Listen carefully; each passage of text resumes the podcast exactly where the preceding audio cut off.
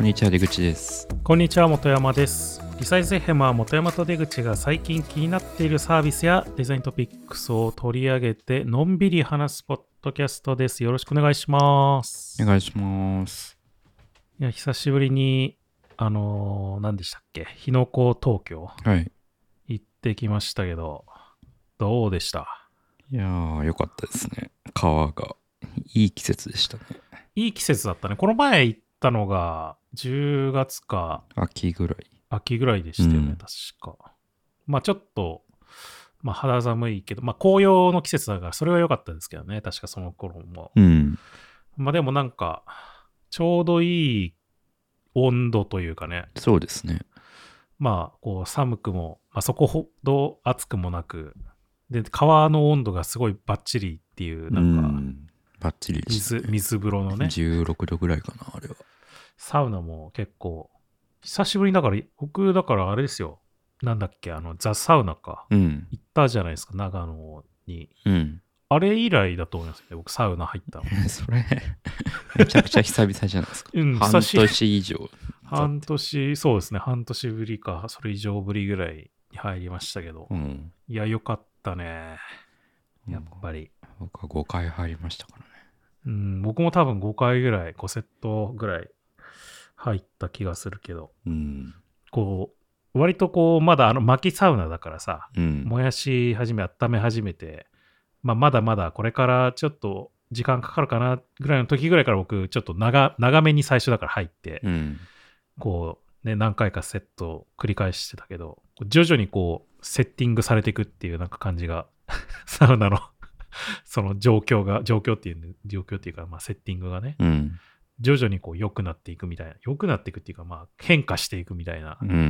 感じもあったんで、それも楽しかったですけどね。やっぱ薪サウナはそのコントロールが難しいんだなっていうのがよく分かりましたね。今回薪割って火入れるところからやってたんですけど、なかなか火もこう安定しないんですよね、その火力が。なんかでもちょっと思ったのは、あれ結構時間かかるんじゃないですかね、やっぱり。その一応なんか空気は温まるんだけど、そのなんていうの、建物全体がやっぱ完全に温まるまでちょっと時間かかるんじゃないかなと思ったけどね。なんかムラは絶対あると思う。いや、なんかでも温まっちゃえばある程度その薪がもう燃え尽きてというかね、弱くなっても火力が、割となんかずっと安定してあったかい状態が続く。だから最後の方とかそうだったじゃないですか、なんか割と火が小さくなってもこうあったかい状態が割と持続できてたというかさ。そもそも石がいっぱいあるから、今回のサウナってで、石って熱しづらくこう蓄熱がずっと続くから、冷めにくいっていうね。で、今回多分僕らが多分最初のお客さんだったんですよね、あの日。だから石が完全に冷えた状態から始まってたから、より多分スタートは温まりづらいし、なんか薪もなかなかやっぱ燃えすぎちゃったり、こうすぐ燃焼しちゃったりとか、なんかこう難しいんですよね、一定の火力を保つっていうのが。いや、だからなんか最初は割とガンガンやって、もうこう燃やし続けていくっていう感じにすれば良かったのかな。なんかある程度上がったかなぐらいで、割となんかもういけるかなと思ってたけど、多分あれもまだこう完全に温まりきってないみたいな状況だったから、だからそれでなんか薪が少なくなって火力が良くなるとこうね、なんかまたちょっと冷めてきちゃったりみたいな感じがあったけど、多分あれもガンガンこうやってた方が良かったんだろうね、きっと。薪も多分2種類ぐらいあるといいんでしょうね、その細い薪と太いやつとか。で、最初は火がつきやすい素材をたくさん入れてみたいな。だから総じてザ・サウナとかそういうところは結構、ラカンネルとかもそうだったけど、結構店員の人がメンテナンスしてくれるじゃないですか、入ってる最中に巻きくべてくれたり、やっぱあれ大事なんだなってすごい思いましたね。あと高さも大事だと思う。そのどうしても今回の部屋の作りの場合、ドアがすぐ近くにあって、出入りでやっぱ熱が逃げちゃうから、ラカンのような薪サウナみたいな感じで、結構高い位置にストーブよりも高い位置に入り口があるとか、そういう構造の方がいいんだろうな。逆じゃない多分。入り口は低い位置にある方がいいんじゃない。そう、なんていうの。そうそうそう。段々になってて、うん、座るところの位置が高くて、うん、で入り口は、まあ、ストーブと同じ高さもしくは低い位置にあるみたいな。うんうん、そうね。まあでもある程度決まったら普通にすごいいい感じになってたから、まあちょっと時間かかるぐらいかなってしたけどね、気がしたけど、まあでも、うん、なんかそれも楽しめばいいかなって思いましたけどね。うん、いやまあでもなんか天気も良かったからすごい良かったかなと思いますね。そうですね。うん、釣りしてた人もいたし、まあ結構川遊びしてた人たちも多かったしね、なんか天気良かったからか。うん、人多かったですね。うん、っていうかなんか全然梅雨入りしてる感じはしないですよね。もう梅雨入りはしてんだよね、うん、多分。うん、どうなんですかね。わかんないけど。一応なんか気象庁が発表してるやつとかは見ると、まあ梅雨入りはしてるんだけど、まあなんかそんなに雨降ってる印象がないというかね。うん、まあ時々降ってるなっていう感じはあるけど、なんかあんまり。まあ、僕が家の中にずっといるからかもしれないけど、あんまり出かけずに。うん。うん、なんかあんまりまあ、全然いいこと、僕としては全然嬉しいんですけどね。降らない方がっていう。わかんない。もしかしたら農家さんは降った方がいいのかもしれないけど。うん。なんか、不思議な感じですね。今日は暑かったですね。そうね。まあ、これからまあ、夏だからね。っていうか、6月に本当は僕、函館に行こうと思ってたけど、はいはい。全然終わって、なんか行かずに終わってしまったから、ちょっと7月に行こうかなっていいんじゃないですか思ってますけどね、うん、一番いいシーズンだと思うけど、ちょっと函館行く計画も立てようかな。ちょっとお便りが届いてるので、お便りの紹介しますかね。はい、一応どんなお便りでっていう、まあ、やつを選んでもらってるやつですけど、なんか池田さんへのお便りってなってるんですけど、もう池田さんへのお便りを送っても池田さん答えてもらえないので、今はちょっとまあ今回は僕らで答えようかなと思ってますけれども、ラジオネームチェゾーさんですかね。池田さんのデザイナー採用の話、エンジニアとは全然違う感覚でとても面白かったです。家族が今大学の社会人コースを取って UI デザイナーを目指して勉強しているのですが、皆さんが今業界に飛び込むとしたらこれをやっておけ、これを読んでおけみたいなのがあれば聞いてみたいです。今後とも長くポッドキャスト楽しませてくださいということで、ありがとうございます。どうですかね、なんかこれやった方がいいとかって思いつきます？どうだろうな。全くゼロからっていう感じですよね。まあこれから、まあ、今勉強してて、これから、まあ、そういう業界で働きたいなっていう場合みたいなことですかね。まあ採用の話とかっていう話もあったから、まあ、どういうことやっとくとこう採用の時にまあ良かったりするのかなとか、好印象になるのかなとか、だからそういう目線もあるかもしれないですね。どうだろうな。僕だったらまずはプラットフォームを限定しますかね。なんかWeb、iOS その他もろもろいっぱいあるけど、はいはいはい、特に Web っていっぱいいろいろ考えることが、変数が多いじゃないですか。その1個のものを作るまでに、うん、ブラウザーによる違いとか、なんかこう、そもそもなんていうんですか、その作り上げる技術がいっぱいあるとか、だからまあ iOS に区切るとか、なんかそういうプラットフォーム限定した方がなんかキャッチアップはしやすいかなっていう気が。まあ、勉強とか、うん、なんかスキル伸ばすとかにしてもってことね。そうそうそう。うん、で iOS だったら Apple の、まあ、HIG とかそういうなんていうの基本的な原則的な部分は、まあ、Apple が整理して公開してくれて、まあ Android もね、またレールデザインとかあるけど、うん、Web って逆にそういうのないじゃないですか。そうね。うん。だからより Web の方が自由度が高いから、まあ最初初手となると iOS なり Android なりのプラットフォームの方がやりやすいのかなっていう気はするかな。うん。あとまあパターンもデザイン UI のデザインパターンみたいなのもアプリの方がくっきりある気がして。うん。まあそういうコンポーネント、どういった標準コンポーネントがあるかとか、あとはフォントとかカラーも、まあ一応システムフォントとかシステムカラーとかも用意されてて、なんていうのかな、割とこうリズムでロジックでデザインできる部分は結構多い気がして、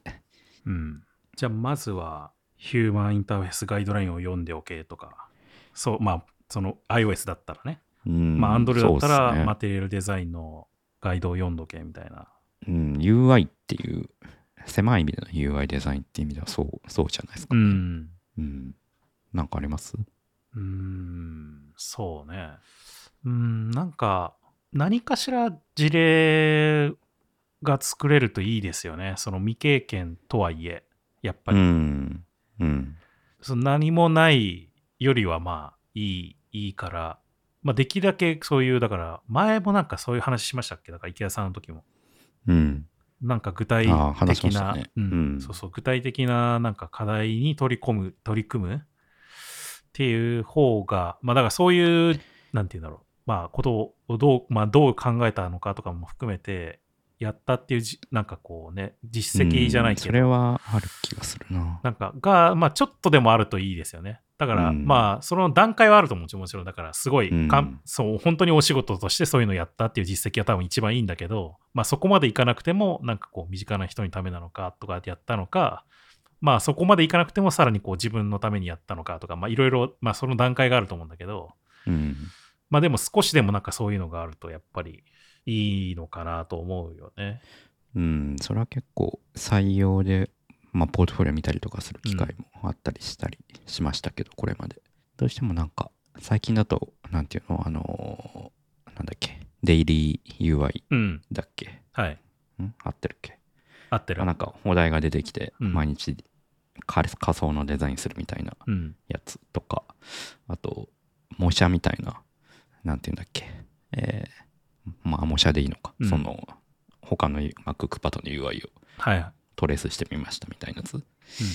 やってる人多いなと思うけど、まあ、やっぱなんかそれだけだとそれで埋もれちゃう、なんかなかなか優劣が客観的に判断しづらいなというのはありますよね、うん、だからどっちかというとそれはまあまあベースとして技術スキルを身につけるためにやるとして、その上でなんか身近な課題をなんか解決するためのものを作ってみましたとかが別に仕事じゃなくて趣味でもいいから、そういうのがあるとおってなりやすいなっていう気はしますかね、うん、いやなんかだからそのデイリー UI とかは模写とかも僕はまあそれはそれでいいと思うんですけど、うん、なんかそこもこうただグラフィックを作るんじゃなくて、なんか何かしらその自分なりの分かんない、その今回やるやつに対するなんかこう一つのこだわりだとか、うん、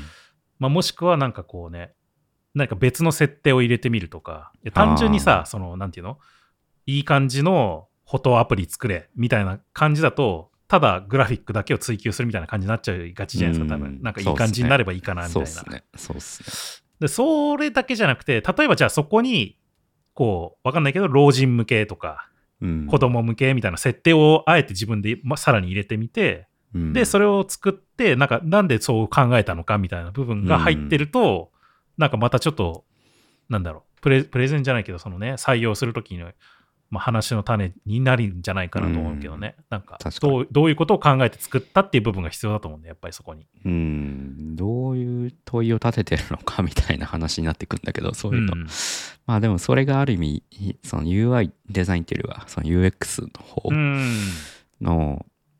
うんうん、設計力にも通じる気がして、はい、いやだから結構だから採用の時ってもちろんグラフィックのスキルっていう意味でも見てるけれど、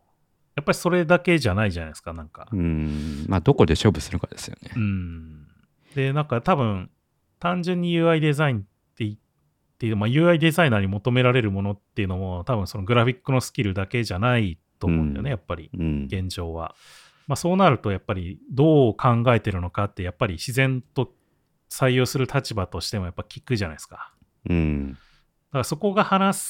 ゃんと話せるものとして、そのポートフォリオみたいなのももし作るんだったら組んでやっておくと、うん、多分、まあ、普通の人よりは全然おってなるかなみたいな気はするんですよね、それは、うん、やっぱ自分の強みがどこにあるかかなと思いますね。なんかこう、うん、誰しもが別に UX 的なところができなくてもいいとは思うんですよ。はいはい。なんだけどその分 UI デザインでよりグラフィック的な部分を強みとするのであれば、うん、ひょっとしたらそのトレースとかもで UI 的なのでもいいのかもしれないけど、うん、でもその分グラフィック的な部分の作り込みはより大事になってくると思うんですよね。うん、そうだね。まあ、だからさっきのやつで言うと、まあ、単純にフォトアプリ、まあ、さっきその老人向けとかっていう設定の話したけど、うん、もしかしたらそのなんていうのラッパー文化の人たちのためみたいな感じでこう、うん、なんかグラフィック的な部分でこうチャレンジするとか、そう、まあ、そういうのもあり得るわけじゃないですかね。単に UI だけじゃなくてそのコンテンツの中身の、うん、例えばより装飾的な部分とか、うん、あとは写真の選び方とか、うん、なんかそういうものも、まあね、ライティングとかね、そうそうそう含めての提案みたいな感じだとおってなると思うし、うん、そうだね。逆にそういうとこが苦手というか強みじゃない、まあ、僕もそのタイプだけど、うん、の場合だったら、まあ、やっぱその UX 的な部分でどういう、まあ、さっきの問いの定義をするかみたいな部分で勝負、そこの説得力みたいのをいかに補強するかみたいな、うん、勝負の仕方なのかなと思うし、てか僕直近でタクラも入るときに試験受けたんですよね、はいはい、普通に、うん、で課題提出とかあったんで、うん、で僕初めてデザイナー、一応僕で、うん、デザインエンジニアっていう肩書きになってるけど入り口はデザイナーとして入ってるんですよね、 UI デザイナーとして、うん、で初めてそういうデザイナー的な試験を受けたんですけど、うん、これまでそういうのなかったから、うん、なんかだから改めて、まあ、今言ったような話、自分の強みが何なのかみたいなところを結構考えてやったなという。まあでもそういう話で言うと、なんかもしなんかそのね今回まだどこに入りたいのかっていうのはちょっと書いてないんで分かんないですけど、うん、もしなんかどっかここの会社に入りたいとかっていうのがあれば、まあ、その会社がやってるサービスとかを勝手にこうリニューアルする案とかアップデートする案みたいなのをこう作るっていうのはある。それ作って持っていくっていうのは、まあ、ちょっと課題としては重いんだけど、まあ、ありだと僕は思ってるんですよね、うん、というか僕がハテナに入るときそういう課題だったんですよね、そのハテナのサービスどれでもいいからなんかリニューアルしろみたいな、うん、そのデザインを作ってこいみたいな課題があったんですよ。結構重いじゃないですか、そのなんか、うん、しかもそれをハテナの人の前で全員の前でプレゼンしなきゃいけないっていうまあ僕の時はなんかちょうどそれまではなんか全員にが本当に目の前にいるところでプレゼンしなきゃいけないっていうなんかそういう採用方法だったらしいんですけど、うん、まあ、僕の時はさすがになんかみんな集まってもらうのは大変だからみたいな感じでちょっと変わって、まあ、僕は数人の前でプレゼンしたんだけど、ただオンラインでなんか中継されてるみたい なんかそういうだからみんな見れるだけど 目の前にはいないみたい 怖いな、なんかそういう僕は採用試験を受けて入社しましたけど、うん、まあ、でもなんかそれも単純にグラフィックだけじゃなくて、そのなんていうの、まあまあ、例えばじゃあどういう機能を追加した方が良いとか、どこを削った方がいいとか、うん、まあ、そういう部分提案とかも含めてプレゼンとかしてたので、まあ、結構そういうの考えるって、まあ、出す、しかもなんかその会社さんのサービスについてみたいになると、かなりこうその聞く方もさ結構真面目に聞くじゃん、真面目っていうとあれですけど、うん、なんか身近なこととしてなんかさ、うん、聞くじゃないですか、やっぱりなんか半分こうユーザーさんの意見みたいなところもあるかもしれないから、うん、だから結構そういうのは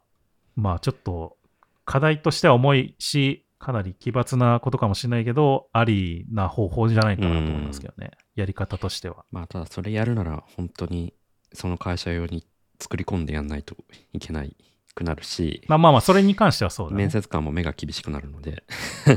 割とこう諸刃の剣的な部分はあるのかなっていう気も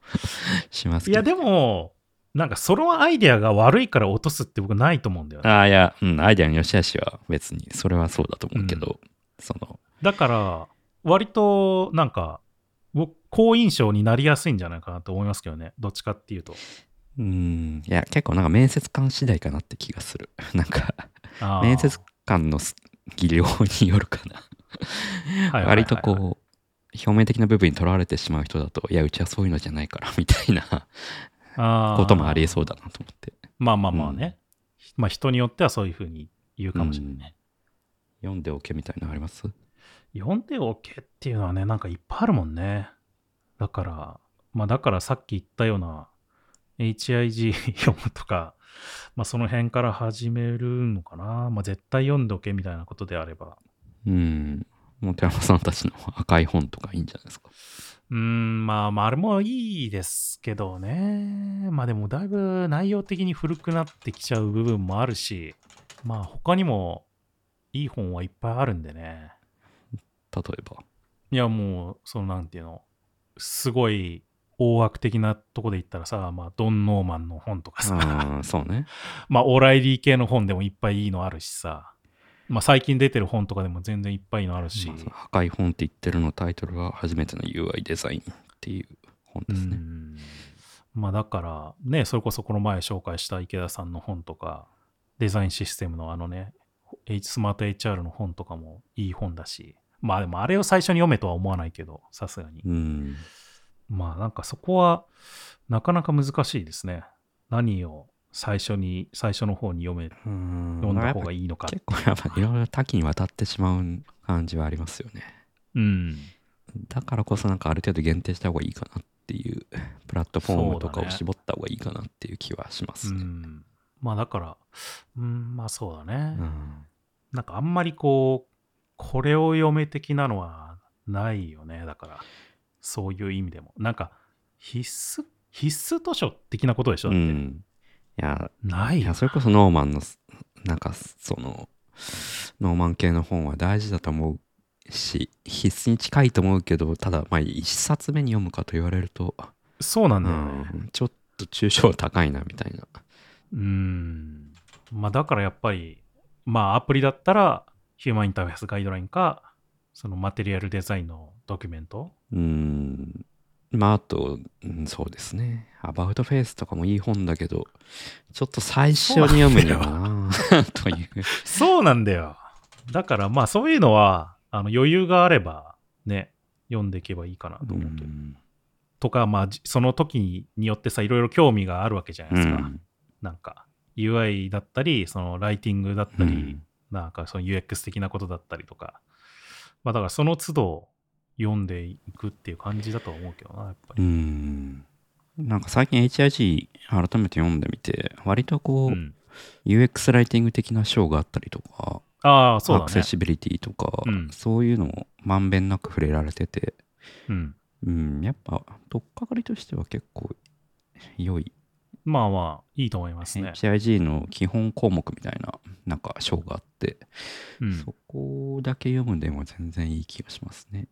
うん、なんかでも僕もざっと一通りなんかポチポチ押しながら目通しましたけど、うん、そこまで分量多くないじゃないですか。いや分量多くないでもそうそうそう、だから割と普通にざーって読んでいけばいいと思うんだよね。結構同じこと何回も言ってるんで、うんうん、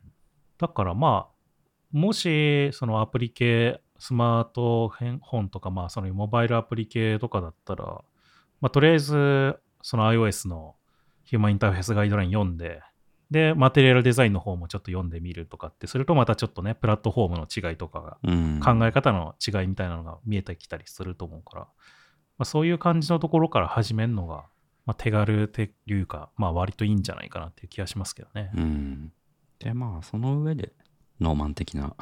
その教科書的な本を読むとかなんですかね、アバウトフェイスとか。うんアバウトフェイスとか結構まとまってていいなと思うけどいかんせん古いっていうのが。そうなんだよね、うん、もう完全にあれウェブの時代のやつだしね、うん、まあ最近のやつはもうそのモバイルの章とか確か追加されてた気がするけど、うんまあ、とはいえなんかちょっとね古めな感じだからね、うん、全体的にそうねっていう感じですか。まあ、あとは池田さんの本読んでみるとかかな。そうねはいまあなのでそんな感じで頑張ってみてください。採用試験、まあこれからなのかもしれないですけど、はい、他にもなんかこういう採用される側じゃないけど受ける側か、うん、で結構こういうふうに今後受けようと思ってるとか転職しようと思ってるっていう悩みはもしかしたらあるかもしれないので、なんかどんな細かいこととかちっちゃなことでもいいのでお便り送っていただければなと思いますね、うん、はいはい、じゃあまあ今月月末なのでサブトピックスの話をしますか。はい。今月はまあいろいろイベントあったからね。なんか結構大きいイベントの話題が多い印象がありますけど、うん、コンフィグの話もまだしてないもんね。このサブトピックスじゃなくてリサイズ FM で。そうですね。まあいつか取り上げられる本編でするかなと思って。そうっすね。まあ、軽く大まかななんていうのキーノートの発表の話とかしますか。はい。なんだっけデブモードの話とか結構でかいのかなやっぱり。うんなんかまあそれが目玉っていう感じでしたよね。うんなんかいよいよまあ今までもそうだったけどその Figma がいよいよこうもうちょっとやっぱ開発方面の支援というかねサポートみたいな部分を強化しようとしてきてるっていう感じがありますよね。うんそうですね。軽く試したりもしてましたけど確かにこう開発者向けとしてはなんだろう簡単に今までこう見えなかったというか、まあ、ちょっとなんかこうねちょっとだけ大変だった部分がまあこうホバーするだけとかちょっとワンクリックするだけでいい感じにこうインスペクターが見えるとか、うん、結構細かい部分だけどよくできてるなっていう気がしましたね、うん、そういうとか、まあ、あともちろんねワークフロー部分なんかVS コードで Figma 見れるとかそれ、ねうん、インスペクターとかも見れるとかコードを吐き出してくれるとか、うん、この辺とかは割ともういきなりガガガッときたんだなみたいな気がしましたけどね。なんかレイヤー名からさその VS コードのプラグイン入れると、うん、レイヤー名から保管ができるようになるみたいなのがあるみたいですよね、うん、はいはいそうそうそうそうそういやーなんかこう全体的な流れとしてはデザインファイルの作り込みをより求められる感じですよね。まあまあでもねそのレイヤー名の話とかっていうのはちゃんとやれよっていう話だと思うんで今までも含めて、うん、だからその辺はまあそうだとは思うけど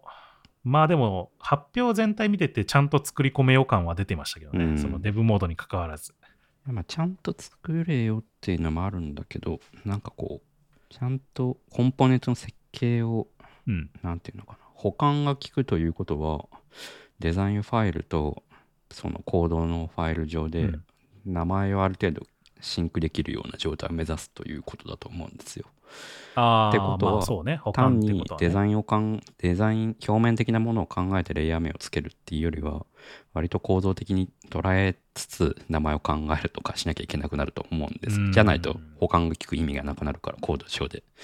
うんうん、だからよりそういう意味では設計力が求められるようになる流れだなというふうに思いましたけどね。なんかだから、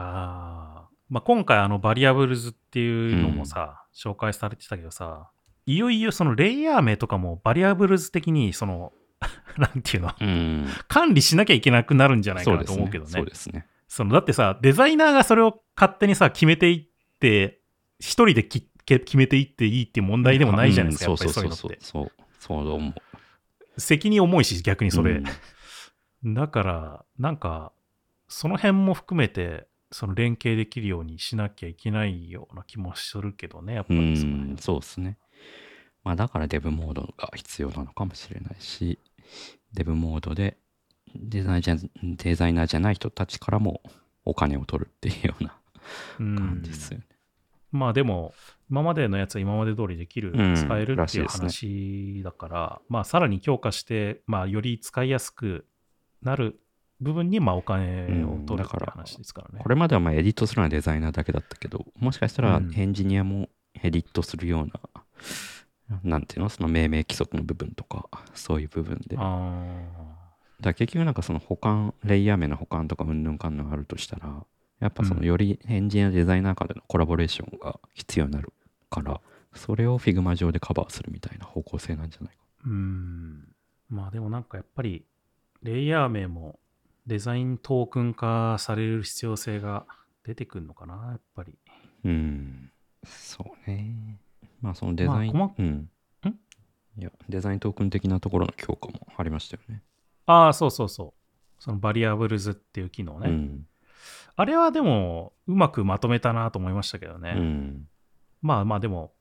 なんかでも似たようなプラグインが前からあったよね確かああいう感じの確かあった気がしたんですけど、うん、まあなんかでもそれと似たような感じなんだけど、でもそれによってこうね、カラーモードの切り替えができるようになるとか、まあ、多言語対応するみたいなのになんか結構柔軟に使えそうだなみたいな感じで、うん、バリアブルズはいいんじゃないですかね。そうですね、求めてたものな気がしますね、うん、変数的なもの欲しかったしね、うん、あとはオートレイアウト周りか。ああそうそう、オートレイアウトの折り返すみたいなやつだね、確かラップ、うん、これは欲しかったやつですよね、やっぱり欲しいですよね、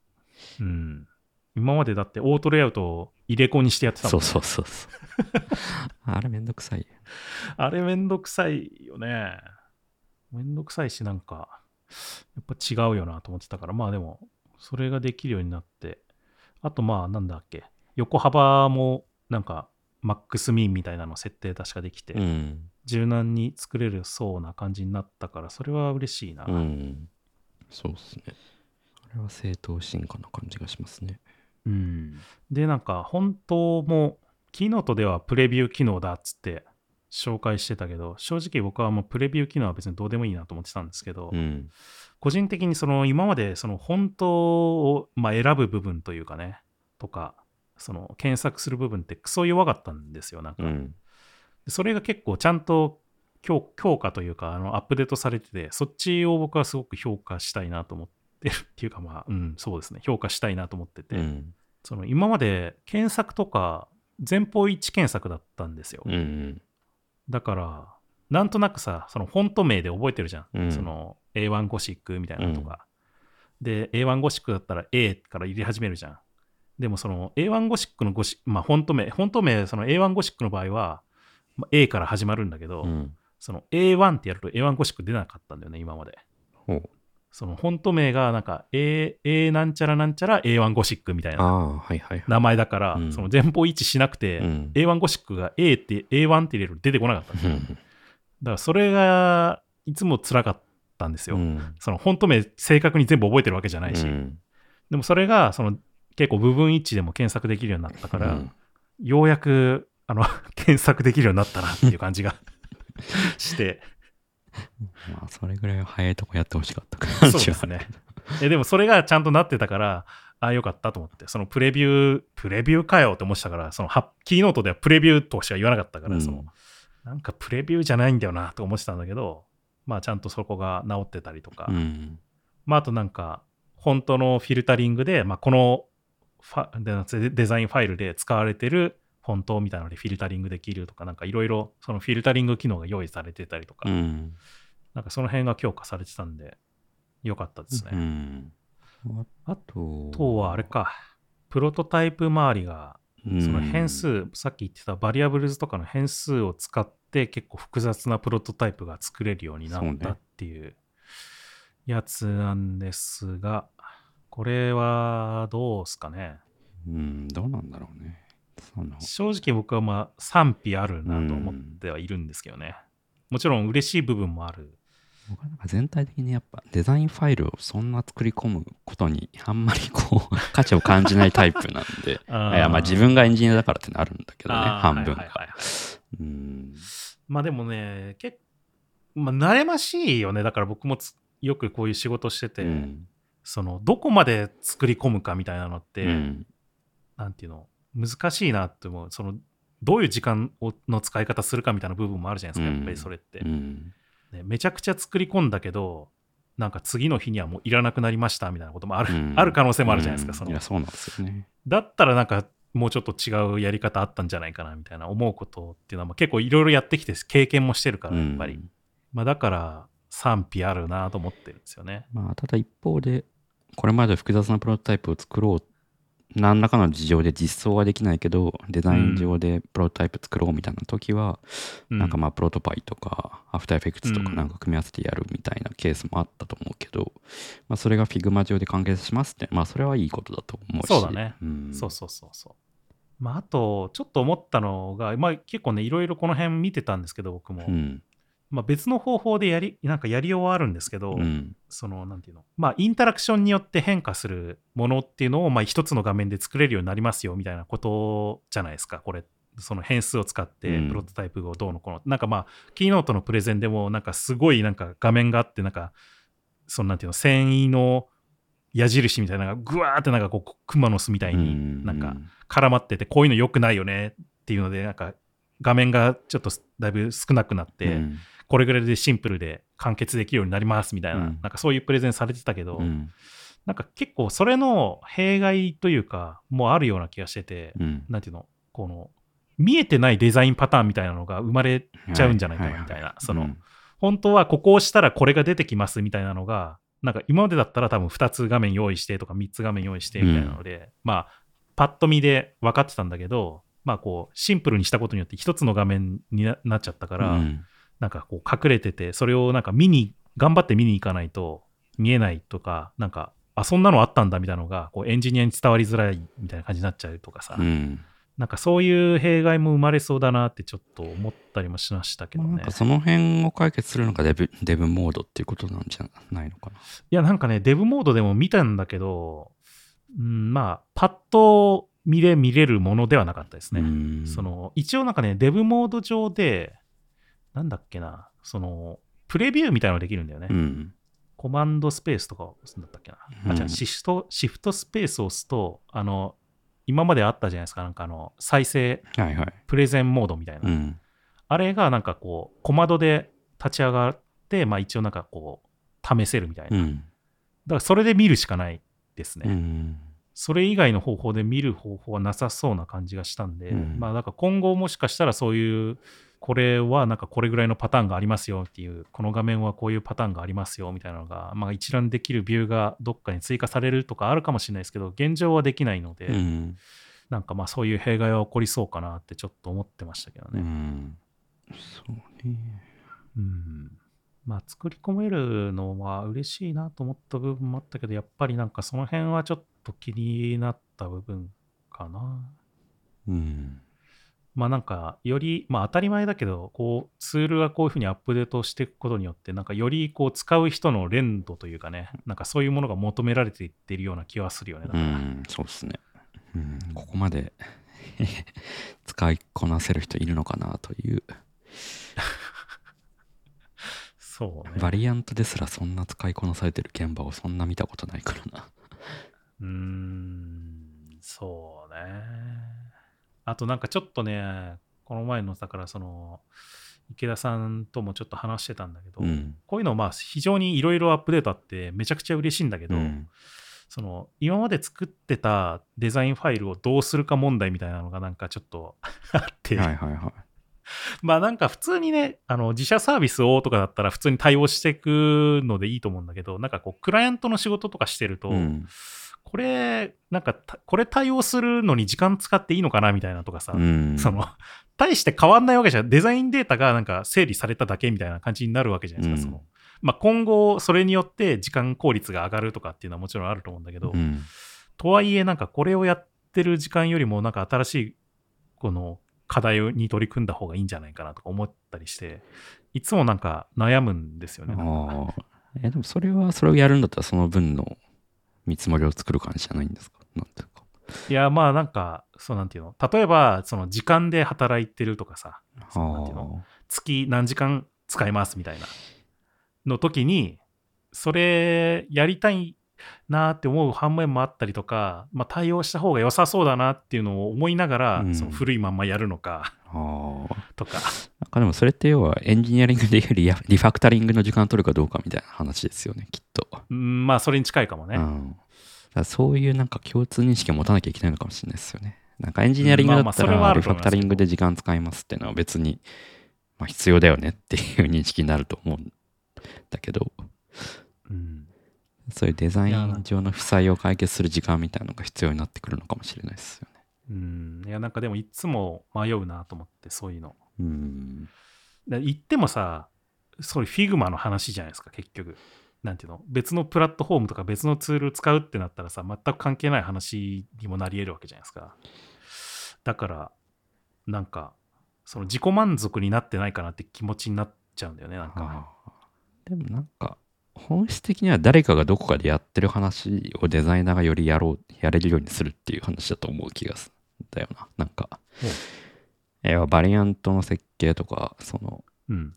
デザイントークの設計もそうだけど、まあ、例えばエンジニアが実装時にやってる話でもあると思うんですよこれまで、うん、でそれを Figma でもできるようになったからデザイナーもやれますよっていう話だと思ってて、うん、だからトータル全体を俯瞰してみればそんな時間は変わってないというか配分の問題だと思うから、だから自己満足ではないんじゃないかなっていう気はするけどね、うまく使えば、そこがちょっとピンとずれてて、なんかエンジニアが最終プロダクトに落とすときに大事にするべき部分とちょっとピントがずれてて結局二度手間になってしまうっていうのが一番避けたい感じはするけど、うん、いやめっちゃ細かい部分で言ったらさ、そのオートレイアウトのさラップ、うん、とかって、まあ、これにした方がいいなって思うけど、うん、それをなんか一個一個なんか全部こう作り直してるのはなんかこういいのかなとかと思いますすげえ細かい話だけど既存のものを直すっていう話、そうラップに新しくやるのは全然いいんだけど、まあラップレベルだと正直どっちでもいいなと思うけどね。じゃあそうだよね、うん、でもさっきのバリアブルとかそのレベルになってくると、うん、直す価値はあるのかもしれないなとも思うし、なるほどね。いや結構ねこれいつもどうしよっかなって思ってんだよね。なんかやっぱエンジニアがリアクトのバージョンアップするのにちょっと時間使いますとかそういう話と一緒な気がするな。いやなんかさ Figma も結構前にオートレイアウトっていう仕組みが導入されたわけじゃないですか、うん、その時も結構迷ったんだよね。だから、うん、その既存のものをどこまでオートレイアウトに対応させるかっていうか、うん、なんか置き換えるかみたいなのってなんかでももろもろ過渡期な気がして、多分次 Figma やろうとしてるのってそのちゃんとコードを吐き出す部分をより良くするっていう部分、うん、より使い物になるコードを吐き出して、まあ、エンジニアが実装しなくても済むような状態を作るっていうことをやろうとしてると思うんですよね、うん、はいはい、まあ、だってプロトタイピングの作り込みとかもほぼほぼ if 文書いて条件分岐してみたいな、うん、要は実装してるのと一緒だと思うんですよ、うん、バリアブルもそうだし、まあ、ビジュアルコーディング的な感じだよね、うん、半分。だから結局エンジニアがやってたことの一部をデザイナーがやるっていう世界だと思ってて、うん、でそれでちゃんとプロダクションコードが吐き出せる、使い物になるコードが吐き出せるっていう状態を作れたとしたら、じゃあそれをちゃんとラップを使うようにデザイン側でしましょうっていうのはなんかこう説明しやすいっていうか、トータルまあまあまあそうだね、コードに直結するのであれば、うん、そうかも。なんか今だとちょっと説明しづらいけど、まあ、もうちょい経てばこのデザインファイルをアップデートすることによってエンジニアの仕事が減りますよねとかっていう論理は使いやすい気はしますけどね、うん、まあそうね、うん、いやなんかでもさっきのやつの答えとしてはそれがゆえによく新しいプロジェクトをとして始めることが多いというかよく あるなと思って、はいはいはい、何かこう新しいプロジェクトが始まるなと思ったらちょっとウキウキするみたいな感じになるんで、ね、だからそのよこれで使ってなかったやつが使えるみたいなってなんかあバリアブルズ今回から使えんじゃんみたい なんかそれはあれですよエンジニアリングでも全く一緒ですね。あそうだよね同じ LP 作るみたいなのがあってもちょっとあえて新しい何か技術を使ってみようみたいなそういうやつですよねそういうことがよくあるなと思って、ああいうとこそのコードのエクスポートみたいなところ、まあ今でもできるけど、うんうん、より使い物になる部分、そうだね、もう Figma で作ってコード入ってデプロイして終わりみたいな、うん、なんかキーノートかなんかのデモでもなんかリアクトコードをにしてコンポーネントをリアクトで吐き出すみたいなね、うん、なんかやったりとかしてたんで、まあ、まだちょっと僕は見てないんでどれぐらいの精度というかねいい感じのコードを入ってるのかとかっていうのは分かんないですけど、あと、まあ、でもそういうのも、うん、ありそうだよな普通に。地味にいいなと思ったのが GitHub とかと連携させることができるみたいな部分で、うんうん、これまで、まあ、僕がプロダクトマネージャーみたいな立場だとデザイナー作ってもらったデザインを一個一個タスク分解して一周上げていくみたいな、うん、GitHub 上に、うん、その時にスクショ取って、まあ、どの画面のことなのか分かりやすいようにして Figma に該当のレイヤーのリンク貼っとくみたいなことやってたんですけど、うんうん、そういうの全部やってくれるのはすごいいいなと。そうだね、GitHub とか GitLab にも対応してるし、対応っていうかプラグインが提供されてた気がするし、うん、あとストーリーブックとかも確かね あるっていう話ですね。だから結構良さそう。あと Jira とかね、そういうコミュニケーション系、Asana とか、うん、その辺のプラグインも確かあるから、こうだいぶやっぱり単純にデザイナーだけじゃなくてエンジニアもそうかもしれないけど、まあ、もしかしたらなんかプロダクトマネージャーとかね、うん、その辺とかとの、まあ、コミュニケーションもやりやすくなるみたいな感じになりそうな気はしますよね。まあ、多分本当なんかみんなでデザイン開発するみたいな、うん、サポートとかももしかしたら入ってくるかもしれないし、FigJam含めてそういうコラボレーションの場みたいなところを志向してるのかなっていう気がする、うん、そうだね、うん、あと超地味にいいなと思ったのがデブモードの時にデザインの変更履歴を終えるようになるっていうの、うん、ああ変更履歴ね、うん、あれはよく作ったなって感じです ね、まあ、これまで結構データとしてとか思っちゃったけど、なんか確かにどこまで残してんのかなとかなんかいろいろ思っちゃったけど、うん、まあでもあれか、やっぱりその辺はベクターデータツールとして作ってるから、まあデータとしてはそんな重くならないのかな、履歴も。うん、まだ細かく見てないけど、どの単位でスナップショットが取られるんですかね、あれは。ああ、どうなんだろう。僕もそんな、そこは細かく見てなかったけど。うん、あれはエンジニア観点では嬉しいですね。確かにね。どこを、まあだからあれなんだ。コミュニケーションとしては今まで変えるたびにどこ変えましたみたいな話してたけど、そうそうそうそう、まあその辺を、まあ、ちょっと省けるみたいな感じなのかな。うん、まあ、そんなに細かく言わなくても、この画面変えましたよぐらいの感じで、あ、どこ変わったのかなみたいなのを確認できるみたいな、うん、そういう感じなんですかね。まあ、目に見えてる分はいいんだけど、そのウェイトが微妙にちょっと変わってますとか、ラインハイトがちょっと微妙に変わってますとか。はいはいはい、はい、うん。なんか、なんだっけ、こう、変更をこう画面を重ねてなんかこうフェードインフェードアウトしてなんかこうどこが変わったのかをなんか見れるみたいな、うん、スライスモード的なやつね、機能があった気がするけど、うん、なんかもうちょっとあれは分かりやすくできないんですかね。なんかこう自分で探さなきゃいけないわけじゃないですか、結局あれって、はいはいはい、なんかもうちょっとなんかどこが変わったっていうのがこう赤い枠でバンってこう囲われるとかさなんかもうなんかそのすごいあれだなと思ったけど、なんか原始的だなと思ってそう、ね、見てて、うん、まあああいうのが入り始めたのはいいなと思いますね。うん、まあ、今後まだまだね、なんかこの辺力入れてきそうな感じはするしね。うん、力入れるんでしょうね、デブモードは。うん、まあここまでいくともう他のツール使う大手にならなくなりますね。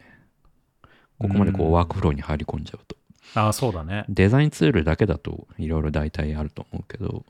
うん、ワークフローまで入り込むとなかなか代替効かなくなる気がする。だいぶデファクトスタンダード化した感じがするよね、うん、やっぱりFigmaも。Figmaだって使い始めたのいつだっけな、2010、そんなに経ってない気がするんだよね。僕は覚えてるの2017年ぐらいだったかな。おう、クックパッドに戻ってから使い始めた記憶があるから。ああ、僕はいつだったっけな。なんかイリアムっていうサービスやり始めたぐらいからかな、うん、めちゃくちゃちゃんと使うようになったのは、うん、だからいつなんだ、もう少なくとも5年以内とかだと思うけど、ね、うん、ここ 5,6 年ですよね、きっと。そうだね、2018かな、僕の場合は、うん、その辺でちゃんと使うようになったかね、うん、だからそんなに経ってないよね、そう考えると。すごいなと思うのが、最近結構大きめのクライアント、そのエンジニアとかデザイナーでもない人と、うん、なんかブレストするときとかに使ったりしてるんですけど、うん、Figma をね、うん、普通に何も説明しなくてもみんな使えるから、うん、それぐらいのツールになってるのはすごいなという、うん、デザイナーのものだけではないという。そうだね、うん、なんか、まあ、同じように、まあ、そのデザインツールじゃないけどミロとかもあるじゃないですか、うん、まあ、あれも普通にみんな使えるとかっていう話がよくされて、まあ、みんな使ってたりするんだけど、うん、なんかでもミロよりもさ、割とこうインターフェースとしてはシンプルに収めつつ、うん、やってるところがすごいなと思うけどね、うん、なんかツールがめちゃくちゃバーってあるって感じじゃなくて、まあ、必要な場所に必要な感じで置く、必要最低限置くみたいな、うん、そういう感じで、まあ、バリアブルズとかもさ結構だからそういう意味でもなんかこうなんかいろいろ課題があるものをなんか一つにまとめて解決できるアイデアとして作ったなとか思ったしね、うん、でまあシンプルに使おうと思えばシンプルにも使えるっていう、うん、そこのなんか連続性があるのが結構ノーションにも似てるなと思いました、ね、ああなるほどね、うん、まあ普通にただテキスト書くことだけでもいけるけど、そうそうそうすごいテクニカルなこともできるしみたいな、ね、データベース的なこととかいろいろやったりもできるしみたいな、うん、確かにそうかもね、うん、だいぶ長くなっちゃったけど本当はね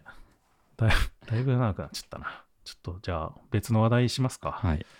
なんかありますかね話したいこと。でもそれで言うと、じゃあサクッとだけど、iOS のオフィシャルのデータがついに Figma に公開されましたねっていう。ああ。なんか確かVision OS のやつも追加されてたよね。途中で途中でというか、うん、Vision の SDK とかその辺が発表された日に。Human Interface Guidelines の方にも入ってきて、でその時にその Figma の Vision OS 用の Figma のなんかコンポーネントみたいなのも確か追加されてましたね。うん、いや結構なんかそのバリアブルのバリアントの使い方とかそういうファイルの使い方も勉強になるなと思って見てたし、うん、あとなんか一個一個のセクションに HIGA のリンクがついてるっていうのが地味にいいなと思いましたね。うんうんうんうんっていうようやくサードパーティーのものを使わなくて済むようになったかっていう。そうだね。多分ねこれもまだ確か今年初めてじゃないですか確か、うん、Figma のやつって、うん、だから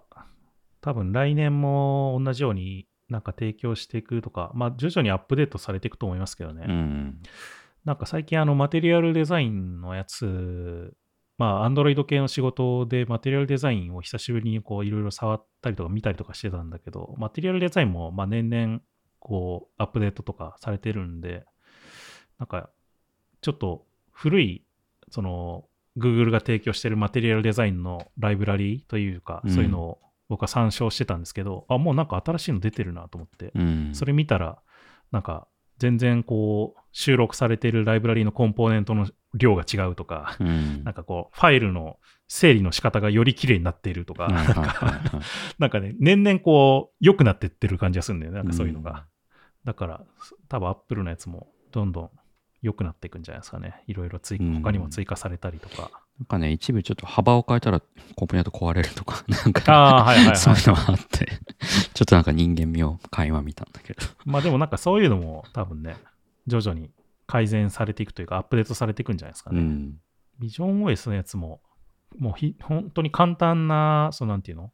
ウィンドウのそんな UI テンプレートみたいな部分しか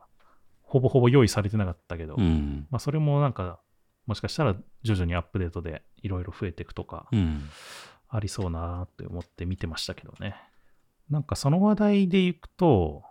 なんかね僕の知り合いが、うん、Figma じゃないんだけどその Figma 的にその 3D グラフィックデザインっていうのかなまあなんかそういうものを作るツールっていうのを作る会社で働いてるらしくて最近見てたんですけど、うんまあ、ちょうどなんかその Vision OS みたいなのでその 3D 的な部分空間をどうデザインするかみたいな部分もあったんで、うん、なんかその辺を今後必要そうだなと思ってて、うん、そのやっぱり Figma ってなかなかその一応ライブラリも公開されたけど、うん、なんか難しいとは思うんですよ。そのやっぱ平面な中でやるだけでやるって、うん、その前の話でもさやっぱり単純な平面のデザインじゃなくてやっぱ体験的な部分のデザインしなきゃいけないとかっていう話もあったから、うん、だからやっぱりそれ用のツールみたいなのが必要になるんじゃないかなみたいな話もしてたと思うんだけど、うん、で僕もそのブレンダーで試しに作ってみたりとかしたけどやっぱりちょっとブレンダーで作るのにはまあ作り込みはできるけど重いんだよねやっぱりなんか作るっていう意味では、うん、だからもうちょっとそれが気軽にできるものがまあ必要そうだなと思ってる中であそういえばっていうふうに思ってちょっと見てたツールなんですけどなんて言うんだろうベゼルっていうのツールなんですかね、うんうん、で、まあ本当にあれですよ、Figma みたいに、まあ、だからウェブ上で動くんですけど、ツール自体は、まあ、Figma みたいになんかこう、なんていう、モデリングじゃないけど 3D のオブジェクトを作って、まあ、デザインというか動かしたりとか、なんかそういうものができるっていう、プロトタイプを作ったりとかっていうのができるっていうツールですね。これは Figma 的にその同時編集ができる感じなんですか？そう、同時編集が多分できるんだと思いますね。ちょっと僕は一人で試してたから同時に本当にできるのかっていうのは分かんないけど、まあなんか見た感じまだまだ初期の Figma みたいなね感じで、例えばマテリアルをめちゃくちゃ作り込むっていうのはそんなにできないとかね、そういうのはあったりするけど、まあでもなんか今後こういうツールを使うことになるのかなっていう未来もちょっと見えるみたいな感じがしましたけどね、あるいはアドミなりフィグマなりがこういうのを作るっていうのもありそうですよね。なんかこれ開けますかね。なんか色が変な、開きましたよ今。色が変なくなってる。これでいいか。なんかこういうこれなんかね、デフォルトで用意されてるような、なんだっけな、なんかギャラリーみたいな中に用意されてたやつなんですけど、なんか割と最近やっぱり Vision OS で盛り上がってた部分もあっただろうから、なんかこういう半透明なグラスになんか UI 的なものを載せるみたいな、こういうのがあったりとかっていうのもしましたね、そのギャラリーに。でなんかね、結構そのディスコードのコミュニティみたいなのもあって、このサービスというかツールの、なんか見てるとやっぱりそのビジョン OS でやっぱ盛り上がってるからなのか、結構そういうビジョン OS を意識したなんかこういうのを作ってみましたよみたいなのをみんな貼ってたりとかしてたりとかして、結構盛り上がってる感じがしますね。操作感はブレンダーとかと似た感じなんですか？操作感はそうかな、まあブレンダーとかに似てるのかな。そのなんていうの、向き変えるとか、その移動見てる場所を移動するとかっていうのは、割と普通のよくある 3D そういうソフトに近い感じがしますね。今まあ僕プレビューで見てるだけですけど、結構サクサクなんですね。まあ多分そんなにだからもうそのなんていうの、レンダリング重いことをしてないんだと思いますね。まあだからそういう意味でもマテリアルとかはだからいじれる範囲というかね、そういうのが限定はされてるんですけど、まあでも最低限みたいな感じの部分では結構できる感じになってるっていう、もうすでにプロトタイプとかならいけるのかな。そうあとなんかね、まあドキュメントもちょっと見たりとかしてたんですけど、ドキュメントのあたりでも割となんかそのビジョン OS 的な部分なんか意識されてるそうなやつがあったりとか、あとなんか Figma とインテグレーションできるんですよ、なんか。だからなんか Figma で作ってる画面とかコンポーネントとかそういうのをこう配置して、なんか Figma でなんかパパワってこう平面で更新して、まあ、それをが 3D 空間でどう見えるかみたいなとかのが割と簡単にできるっぽいですね。だから結構面白そうだなってちょっと思って、もうちょっと触ってみようかなって僕思ってますけどね。会社のページ見てたら結構オキュラスの人が関わってるんですね。共同創業者がオキュラスのメンバーなのかな。オキュラスとかマジックリープとか、てか全員オキュラスの人か。デザイナー、エンジニア、コーファウンダー、あとオートデスクとかアドビの人とかいるな。いやこれはもしかしたらビジョン OS 界、スパーシャルデザインのフィグマになりそうですよね、なんか。そしてアドビが買収するみたいな。そう。あ、そういえばあれだよね。その今回の発表であれもその AI 系のなんだっけ？あれも買収したっていう発表あったよね。あ、ダイアグラム。ダイアグラムの買収の発表もありましたね、キーノートで。ダイアグラムってなんかそのなんだっけ？その AI 系のやつをよく、まあ、フィグマのやつとかも含めて出してた会社で、でだからその辺も強化というか、まあ、AI 系はなんかやるって言ってましたね、強化していくみたいな。ダイアグラムってあれか、ジーニアスあ、そうそうそう、ジーニアスとか作ったりとか、なんか結構いろいろなんかそういうツールを作ってた会社ですね。ああ、そうなんだ。ここ買収されたんだ。知らなかった。うん、あれ、ジーニアスって、なんかコパイロット的なやつだっけ？なんかAI アシスタントみたいなやつでしたっけ？どっちだったっけな。確かそうじゃないっけ。UI、そのテキストで UI 作るってよりは、人間の作業を AI が補完してくれるみたいなタイプのやつじゃないか。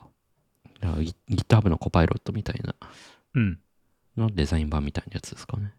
ああ、そうだったかな。ここ買収したんだ。うん。それは期待です。いや、だから、なんか一部では、そのなんか Adobe、まあ結局みんな Adobe にこう買収されていってどうなんだみたいな話もあったけど、まあちょっと Figma の機能というか、今後のアップデートに関しては、ちょっとどうなる、まあちょっと期待感もあるかなって思いましたけどね。そうですね。なんか今んとこ Adobe に買収されたからちょっとなみたいな、そんなないからいいですね。まあ Adobe もね、AI 系いろいろ頑張ってますからね。だからより強化されそうな気はしましたけどね。この発表とかを見ていて。まあ同じようにだからベゼルも頑張ってほしいな。ちょっと僕はもうちょっとだけ使ってコミュニティとかも見てみようかなと思ってますね。面白そう。話題を変えて、なんか最近いいなと思ったのが、ドキュメンソっていう、ドキュメンソっていうプロダクト、クラウドサインとかドキュサインとか、その電子契約的なやつあるじゃないですか。あれをオープンソースでやるプロダクトで、まあ、自分でオープンソースで公開されてて、自分で好きな環境にデプロイして使えるみたいなやつで、なんか結構なんかああいう系のやつってなんかそんな難しいことしてないのになんでこんなお金払わなきゃいけないんだろうみたいな気持ちになることがあったんですけど、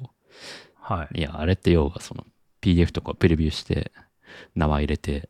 サインしてるだけじゃないですか。で、一応ワークフローみたいなのがあって、誰が承認したら次誰にみたいなのがあったりするけど、なんかそれにつきいくら払うのなんかなみたいな。まあ特にこう、まあクランもそうだけど、ビネガードリンクの会社リンダとかもそうなんだけど、そういう非営利じゃないけど、まあそのすごいスケールするような会社やってるわけじゃないと、なかなかその辺のコストばかりにならないから。でも電子契約ってどこの会社でも発生するから、こういうのはいいなと思って。で、結構なんかプラスザピアとかそういうのと連携して、まあなんか例えば承認されたらスラックに通知するとか、そういうのができたりとかするみたいですね。なるほどね。なんかでも一応あれなんだよね、このクラウドサインとかそういうのって、日本の場合はその電子署名法みたいなのがあって、それに準じてないとダメみたいなのが確かあった気がするんだよね。準ずるって何なんだろう。わかんない。多分なんか条件があるんだと思うんだけど、その別にライセンスとかは多分ないと思うけど、なんかこういう風になってなきゃいけないみたいな、多分。そうなんだ。でもなんか、PDF に直接サインして、それを電子契約で見なすみたいなパターンもあるんですよ。そう、実際あったんですけど。それができるなら何でもいいのではと思ってしまっていた。わかんない。僕もその電子署名法の詳しい情報を知らないから、別にそんな大したことじゃないのかもしれないけどね。まあなんか保管の制約とかありそうですけどね。なんかちゃんと。そのレシート保存みたいな話と一緒だ。まあそうだね。そういう辺はありますよね。手段もなんかあるのかな。手段は何もないのかと思ってたけど。そんなに大したことしてないもんね。いや、そうなんですよ。大したことしてないのに、なんでそんなお金かかんのって思ってしまっていた。まあだから多分、ほぼ管理費用みたいなことだよね。なんか確か僕もなんか、クラウドサインじゃなかったかもしれないけど、なんか使ったことあるんですよ。その電子署名系のサービスを。で、どこでお金取るかって言ったら、なんか無料でいくつかちょっと使えて、確か。で、なんかこう、確か何年以上、1年以上とかなんか保管しようとするとお金かかるとかみたいな、そういう感じのなんかお金の取り方をしようとしてた。クラウドサービス上にね。そうそうそうそう。はいはいはい、だから、ま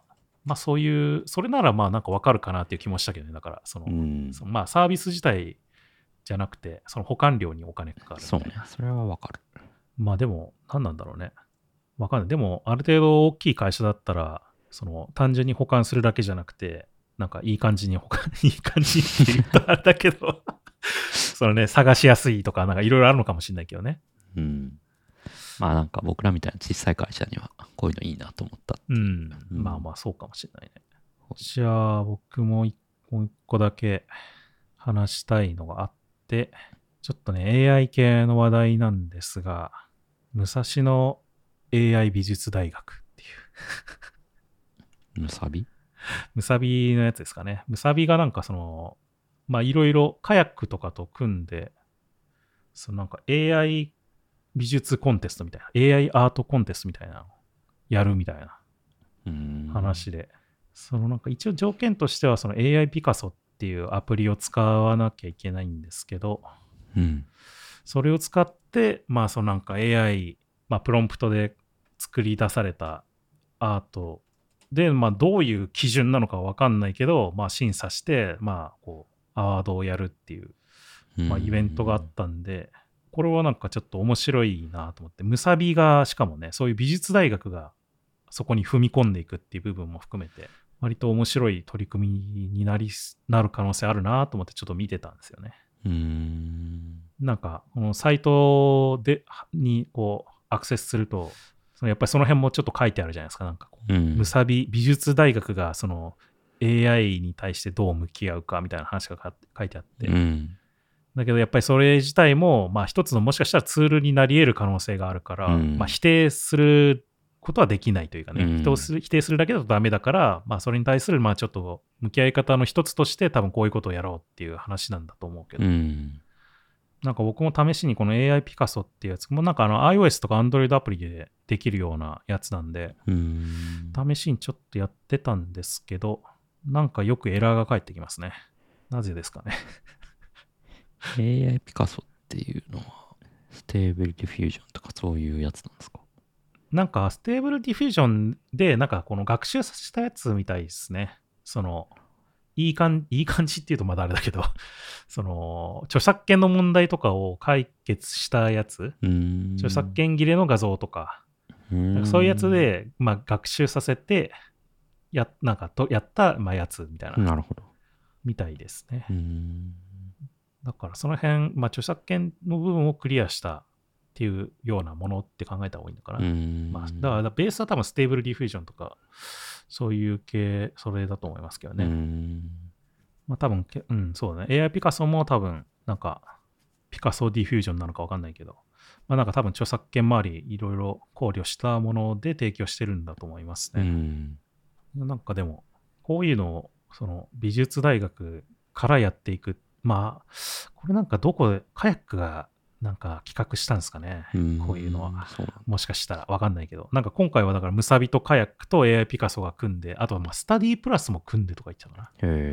なんかいろいろこう絡んでるみたいですけど、なんかどっかはこういうのやりましょうみたいな持ち込んだんだろうな、美術大学っていうかムサビに、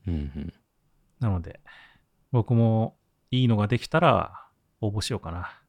まあ、ツイートするだけっぽいんだ、ね、応募は。そうそう。割と気軽だよね、だから。ああ、これ別に誰でもいいんだ。学生向けなのか。誰でもできるんじゃないですか。と思ってるけど、そんなことないのかな。応募資格とかないよね。あるか。条件。AI ピカソで生成していること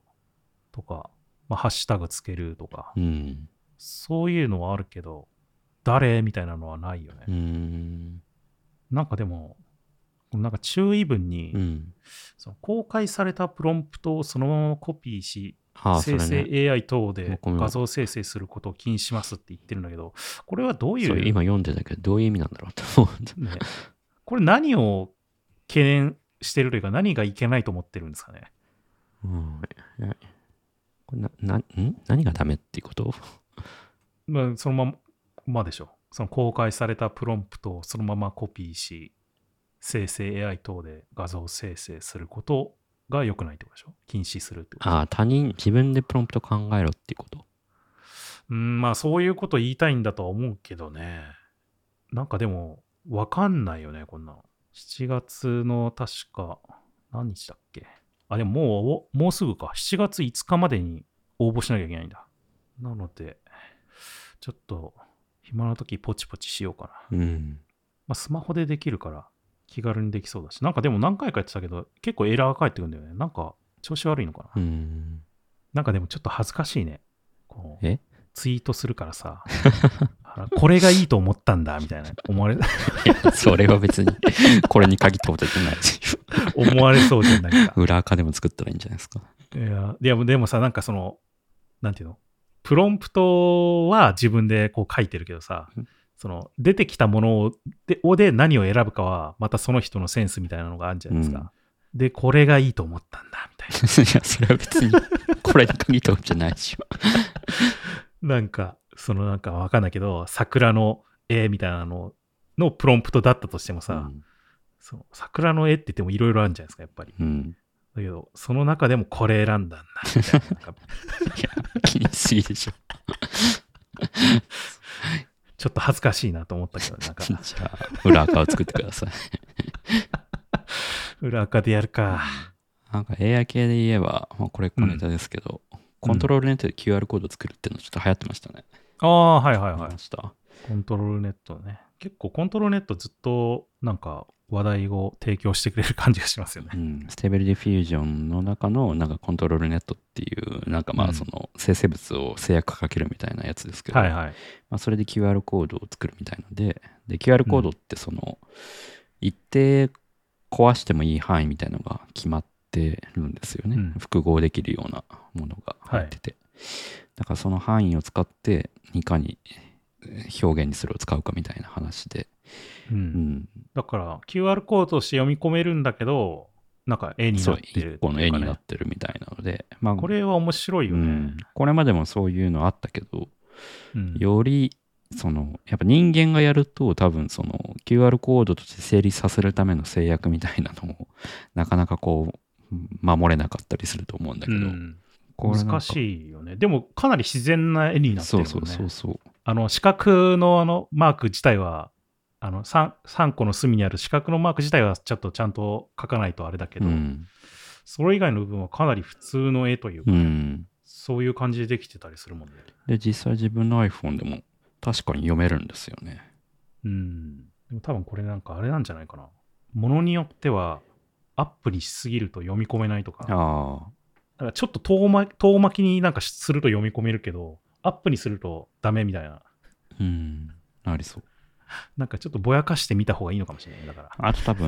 埋め込む情報量によっては表現できないとかねああ、まあまあまあ、文字列が増える増えるほど確か細かくなると思うから、うん、そうだね。これは面白いよね、うん、いい使い方だなと思いましたね。うん、なかなか機械じゃないと難しい、うん、職人技的なものだもんね。そうそう、面白い。すごいな、なんかこの浮世絵みたいなやつすごいな。これ読めんの？いや、そう読めるじゃん。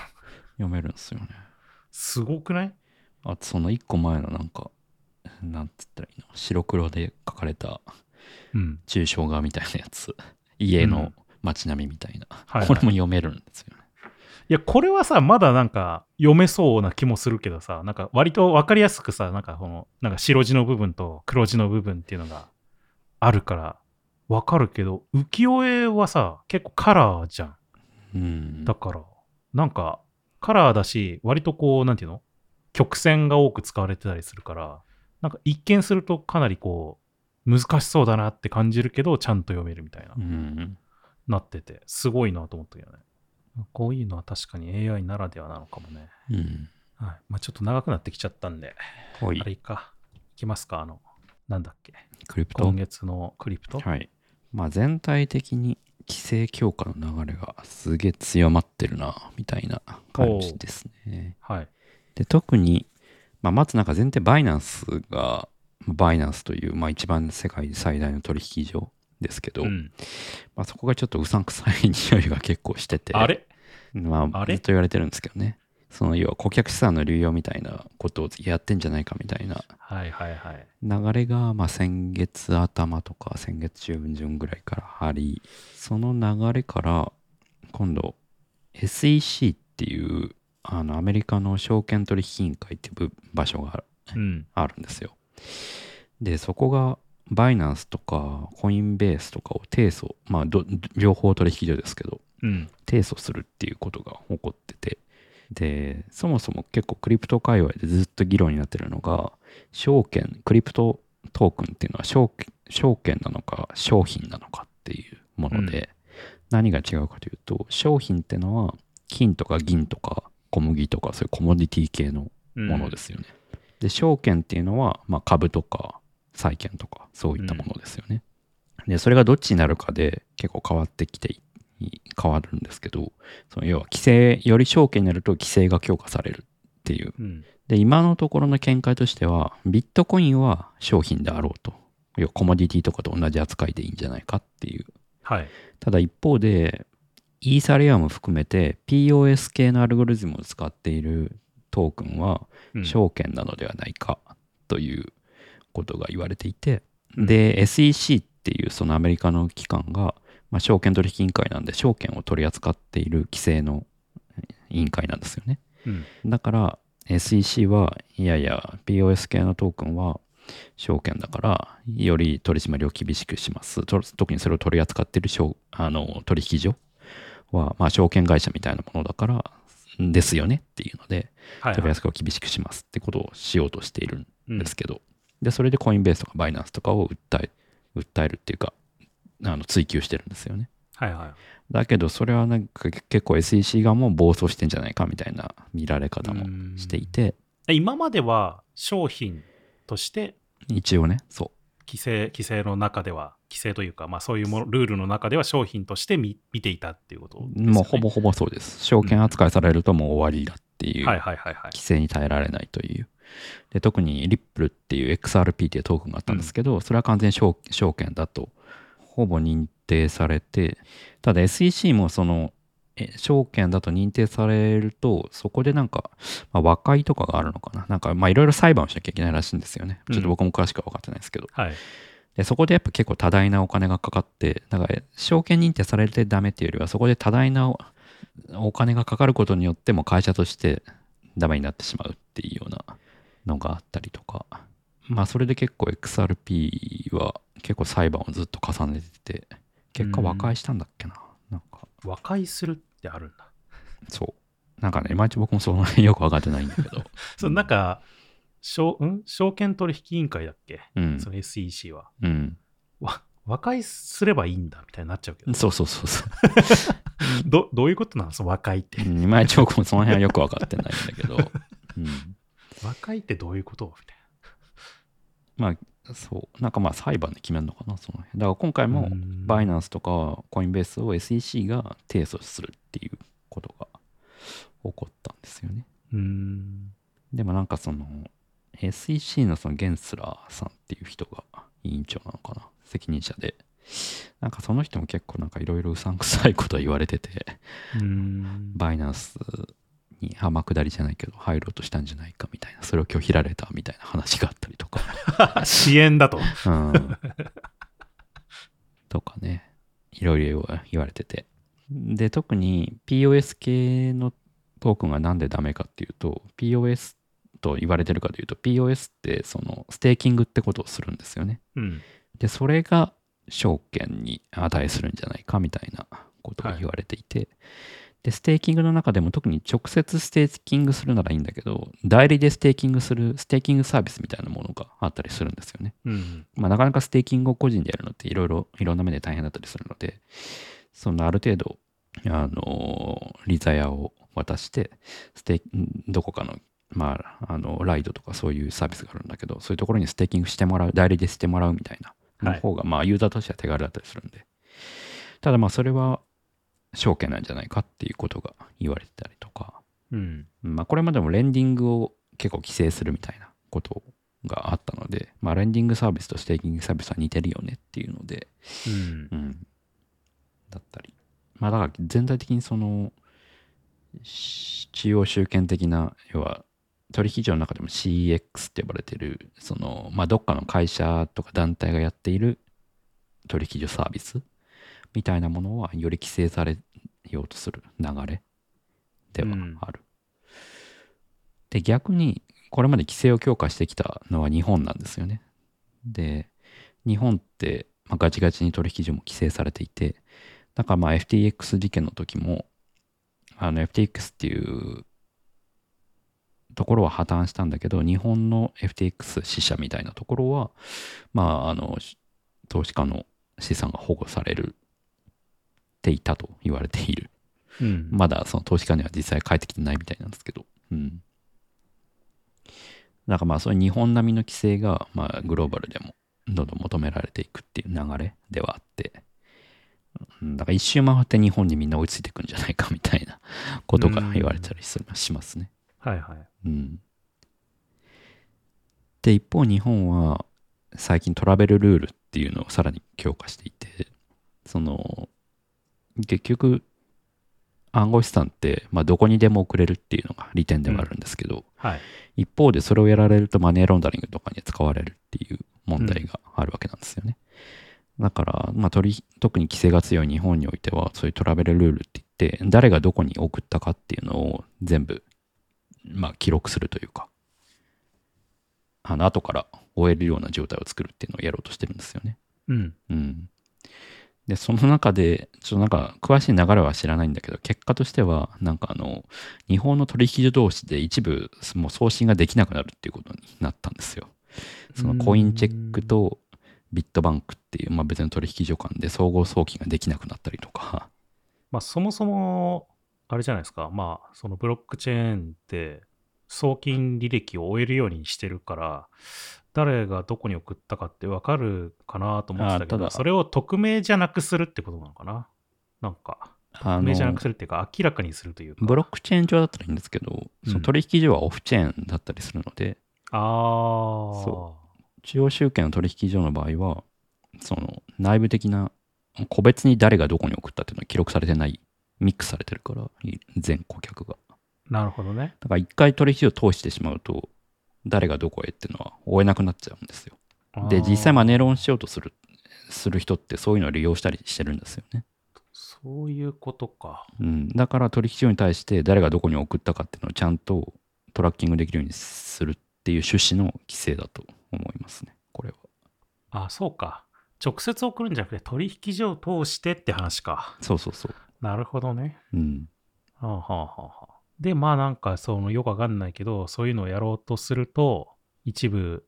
のところからどっかに置くっていうのができなくなるみたいな話か。うん、そう。で、今回はなんでそういうことになった経緯とかはよくわかってないんだけど、コインチェックから例えばビットバンクに送るとかってことができなくなったっていう、なんだかなという。まあでも結局これさすがにそのメタマスクで管理してるウォレットとかそういうのに送りなくしますっていうのは今はやってないですよね。だから結局一回メタマスクとかで契約して別の取引所に送り直すっていうのは別にできはするから、うん、まあガス代はその分かかっちゃうんだけどっていう、まあなんか割と小手先の規制だなとも思うんだけど、うん、そういうような規制がされてきているっていうような感じですね。だから割とこういうのは、まあ今日本が先行してやってるけど、まあアメリカ含めていろんな国でこういう流れではあるなという感じですね。うん、で、あとはでもなんかまあ一方で日本は規制がどんどん強化されてもうすでにいるんですけど、一部なんだろうな、ちょっと利便性に振った規制を作るっていう動きもあって、例えば、うん、日本でステーブルコインの発行できるようにするみたいなことが進められてるんですよね。うん。で、なんかそのステーブルコインを考慮したなんだっけな、改正資金決済法みたいなものが世界に先駆けて成立したりとか去年したらしくて、で、それの上でなんかまあステーブルコインっていろんなものがあって、その要はまあ結局いろんなものがあるんだけど共通してるのはそのステーブルコインの価値をどう担保するかっていうところで、ステーブルコインで発行してるものと同等のまあドルの現物をちゃんと口座に貯めておきましょうみたいなものもあれば、あるいはアルゴリズムでその辺を価値を担保できるようにしましょうみたいなものもあれば、まあいろいろあるんだけど、今回の場合はその十分に資産を保全した上で日本円のステーブルコインを発行できるような仕組みをまあ作ってもいいですよっていうような規制ができたみたいですね。だからまあ三菱 UFJ 系のところがプログマコインっていうものを発行しようとしたりとか、うん、だからまあこれのステーブルコインって言ったのがどこまで利便、その僕らクリプトやってる人が普段使う USDC とか USDT とかそういうようなステーブルコインの利便性とどこまで追いついてるのか正直わかんないんだけど、うんうん、まあ一応ステーブルコインというものが日本でも発行できるようになるっていうことみたいですね。だからまあ一瞬回って全世界日本的な規制の流れになっていくんだなという感じですかね。結構シンガポールとかポルトガルとか他の結構クリプトフレンドリーだと言われていた国も結局規制強化の方の流れになってきたりしてるんですよね。うんとかまあそういう系の話が多かったかな。だからまあ最近は割とその SEC の動きに応じて相場が上がったり下がったりするみたいな感じでしたね。あとはまあ面白いというかユニスワップ V4 というものが今度出るんです。発表されたんですけど、そのユニスワップっていうのが DEX っていう、要はさっきのバイナンスとかは CEX っていう、まあ、中央集権なセントラライズドなエクスチェンジ取引所なんですけど、うん、DEX はまあ逆にデセントラライズドなその分散化された取引所なんですけど、でまあそのユニスワップのまあ V4 みたいなのが発表されて、でこれまでってまあ、どうしても、その DEX っていうものはいろいろあったんですけど、どうしてもガスが結構かかったりとか、その複雑な注文ができなかったりとか、まあ、単なる交換、イーサと何かのトークンを交換するみたいな、まあ、割とベーシックなことしかできなかったんだけど、より V4 になるとガスが効率化されて、ガスがあんまりかかんなくなるとか、あとはなんかこう、差し値で注文できるようにする、まあ、いくらいくらで買いますみたいな。これまでってその差し値ができなかったから成り行きの注文しかできなかったんですけど、まあ、それがよりできるように、うん、複雑なこともできるようになったりするとか、なんかまあそういうアップデートが今度入るみたいで、だからひょっとしたらまあ CX がどんどん規制されていくと、まあ普通に DEX を普段使いするっていうのが当たり前になっていくのかもしれない。ただ DEX は DEX でまあ、その DeFi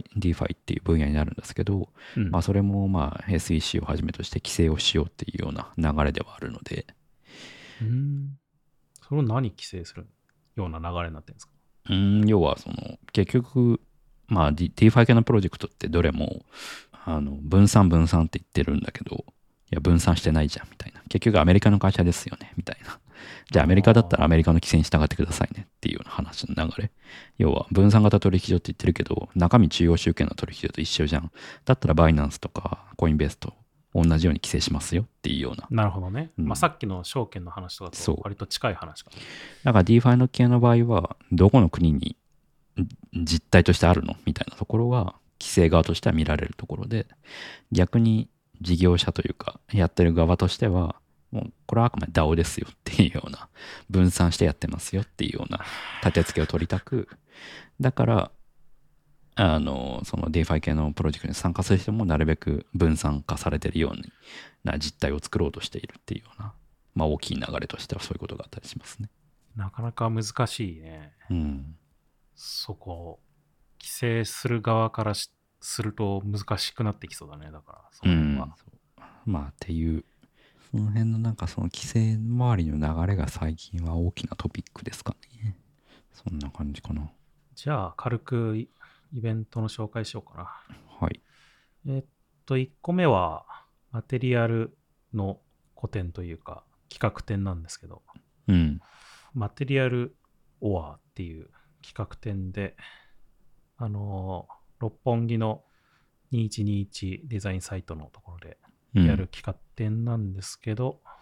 まあそのマテリアルって言ってるように素材をまあフューチャーしたような企画展ですね。ちょ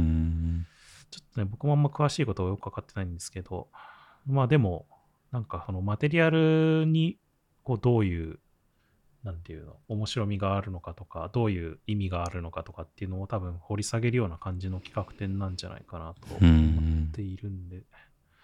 まあ結構211は面白い企画展よくやってるんで、何かのついでに見に行くと面白いかなっていうふうに思ってるようなものですね。なんかビジョン OS とか見てると、ガラスというマテリアルについての理解を深めた方がいいのかなとか見てて思いましたね。そうね。まあなんか僕も普段その黙々ブレンダーとかそういう 3D ツール系触ってると、なんかやっぱりこうテクスチャーとかそのマテリアルみたいなものについて考えるっていうかね、なんかちゃんと見るとかっていう機会が増えたような気がしますね。これはどういうなんかよりさ、まあブレンダーもそうだけど、なんていうの、これを再現するにはなんかどういうパラメーターというか要素があるのか、その反射だけじゃなくて、なんかこうアラサーとか、なんかいろいろあるわけです。やっぱりその影のつき具合なのか、まあなんかそういうのをこう理解するために、なんかこう観察するみたいなね、そういう素材感的なものをっていう機会も増えたかなと思ったので、まあよりもしかしたらまあそのスパーシャルデザインみたいな分野ではそういうものも必要になってくるのか分かんないけど、もうありそうだなっていうのも絡んでるかもしれないですね、確かに。まああとはもう一個、明和電機のプロトタイプ展っていうのがあって、僕は昔から明和電機好きで、オタマトーン今は持ってないけど持ってた時もあったので、なんかそういうのの、まあ、プロトタイプが見れるみたいですね。ちょっとこれ面白そうなんで見に行ってみたいんだよな。7月の17日までとかなんで、まあ、なかなか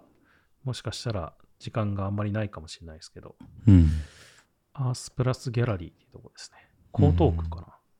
あんまり行かなそうだな。江東区アースプラスギャラリー、ああ木場か、ああ、あれうちの近くだ。木場公園の近くですね。ああ、真ん中木場とかそのあたりかな。ちょっと僕はあんまり行かなさそうなんですけど。遠そうですね。本山さんの。結構気になってるんですけどね。行ってみたいなと思ってるんですけどね。